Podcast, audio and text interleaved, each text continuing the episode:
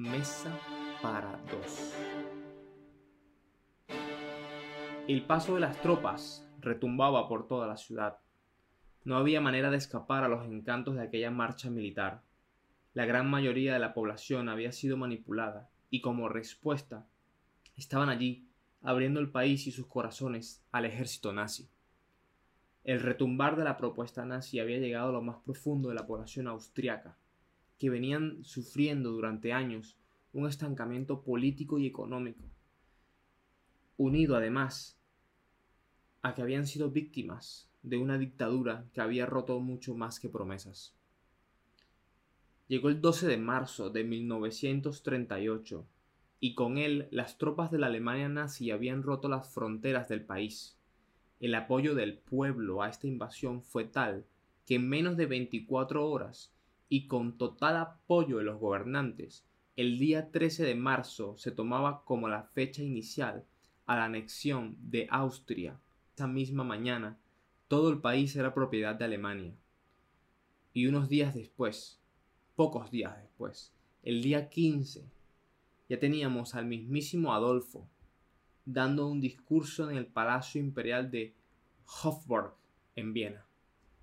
A esta invasión se le conoce como la Anschluss y comenzaba a sellar el futuro de una gran comunidad que formaba parte del país. La propaganda antisemita que emanaban los nazis puso en alerta a toda la población judía. Una de las familias que consiguió escapar a toda la barbarie que se aproximaba fue la familia Ver, especialmente los hermanos Rodolfo, Roberto y Fernando. Ellos, en Viena, eran los dueños y propietarios de una fábrica de chocolate llamada Casalis. Estos interpretan todo lo que está pasando en Europa y toman la decisión rápida de vender la fábrica y de huir con el dinero de la transacción. Este proceso para los hermanos duraría aproximadamente tres largos años. La suerte les terminaría de sonreír y tenían en sus ojos una salida clara.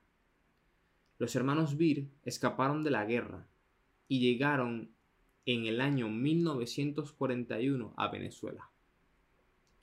El 2 de junio, el, perdón, el 2 de julio del año 1941, el mismo año en el que los hermanos Beer tocaban la costa de La Guaira, fundan con la ayuda de un asociado escocés y de dos inversores anónimos lo que se llamaba o se llamó la Savoy Candy Compañía Anónima. John Miller fue aquel socio escocés y se encargaría de proveer de toda la maquinaria necesaria para la, fabricación de la confitería y la chocolatería. Además, fue el encargado de seleccionar el nombre y la palabra Savoy se utilizaría en honor a un prestigioso hotel en Gran Bretaña, donde justamente nuestro compañero solía hospedarse.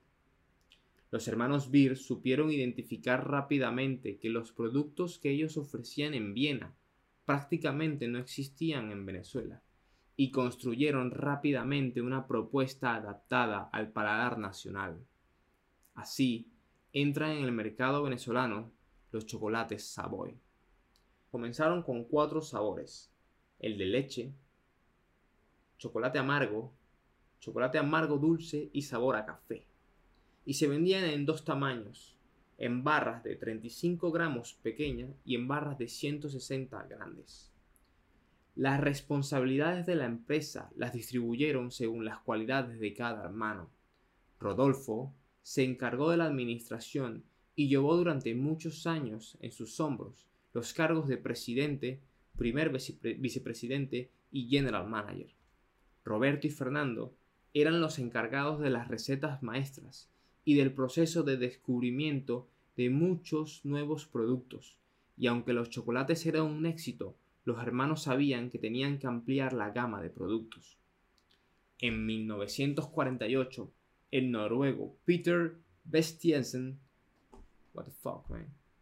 que había sobrevivido dentro de la Noruega nazi, viaja a Venezuela y se asocia a la Savoy Candy Compañía Anónima.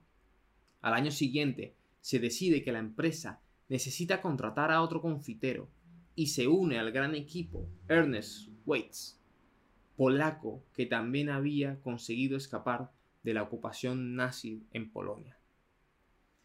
Todos habían llegado a Venezuela para labrarse un futuro, para construir algo, para honrar el hecho de haber conseguido escapar de aquellos tiempos de tanta crueldad.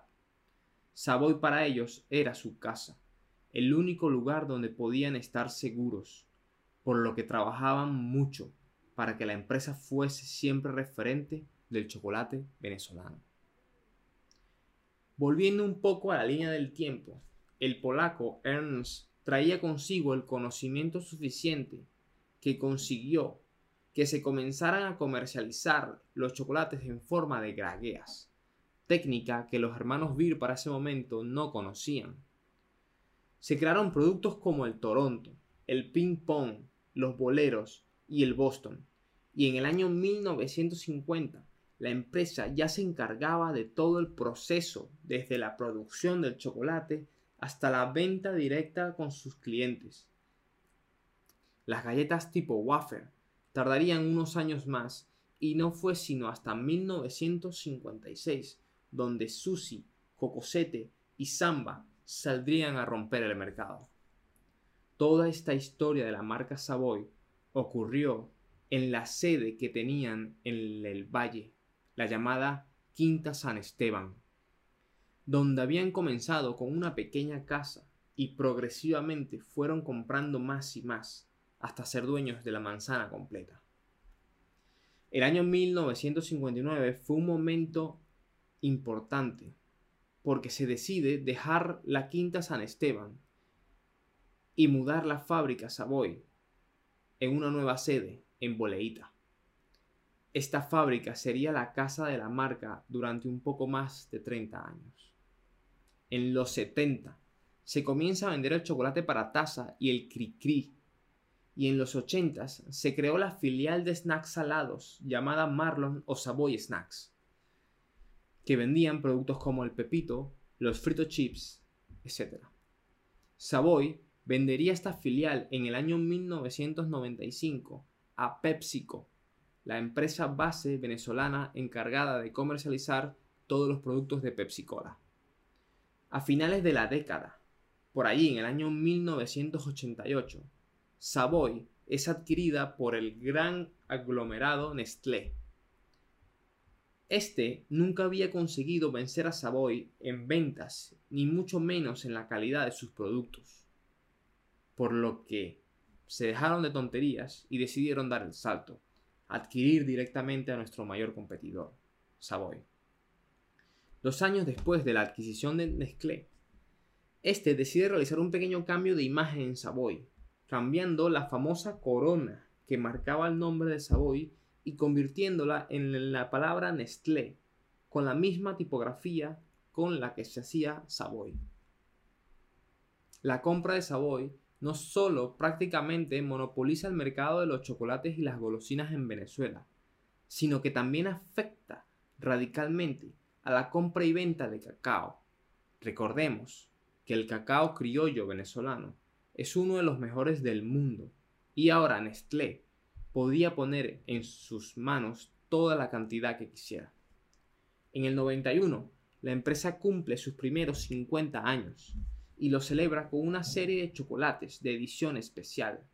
Siete años más tarde, en el 98, abren la fábrica en Santa Cruz de Aragua y se muda toda la operativa de Caracas. En el 2007 sale la gama. En el 2007 sale la gama alta de los chocolates, los top, los llamados carré. Y en el 2011 se comienza a vender la crema untable Choconut y los chocolates en barra preparados para postres. Aunque el, aunque el, conglomerado suizo tenga mala reputación a la hora de administrar los recursos sí ha mostrado cierta amistad con los protectores del cacao venezolano. Y es que, en el año 2012, a nivel mundial, Nestlé anunció un paquete de medidas que buscaba ayudar a todos aquellos agricultores de cacao que formasen parte ya de la familia Nestlé. Se comenzó a colaborar con la educación a nivel agrario para mejorar los cultivos y también se exigieron algunas otras medidas como el control del trabajo infantil y garantizar la igualdad de oportunidades entre hombres y mujeres. A día de hoy, la empresa sobrevive en la problemática situación de Venezuela. Pertenece, sigue perteneciendo al conglomerado Nestlé y ayuda muchísimo a mantener vivos algunos productos que caracterizan el paladar venezolano. Un ejemplo de esto es la galleta cocosete, un wafer relleno con crema de coco, que a día de hoy se puede encontrar en muchísimas tiendas comerciales a nivel de España. Y esto se le debe gracias a que Nestlé ha comenzado a fabricar este producto en Colombia. Este es el resumen de la vida de los hermanos Beer, de cómo unos empresarios, chocolateros, confiteros, huyeron de la Alemania nazi y llegaron a un país que los recibió con los brazos abiertos y les ofreció la oportunidad de crear y potenciar todos los sueños o todos los sueños que tenían. Venezuela, a su vez, debe mucho a Savoy. Y es que, sinceramente, ¿qué cultura chocolatera tendríamos nosotros si no existiese la marca Savoy? Da mucho que pensar, porque los productos que vendieron los hermanos Vir en Caracas o en toda Venezuela simplemente eran los productos que ellos consumían a diario en su amada Viena. Ellos simplemente llegaron y de alguna forma quisieron agradecer a todo ese pueblo amigo, ofreciéndoles los sabores y las golosinas que tantos buenos recuerdos les traían a ellos de su país natal. Esto es. Esto fue la historia de Savoy y más nada, hasta la próxima. Mi nombre es Roberto Núñez y esto fue Mesa para dos.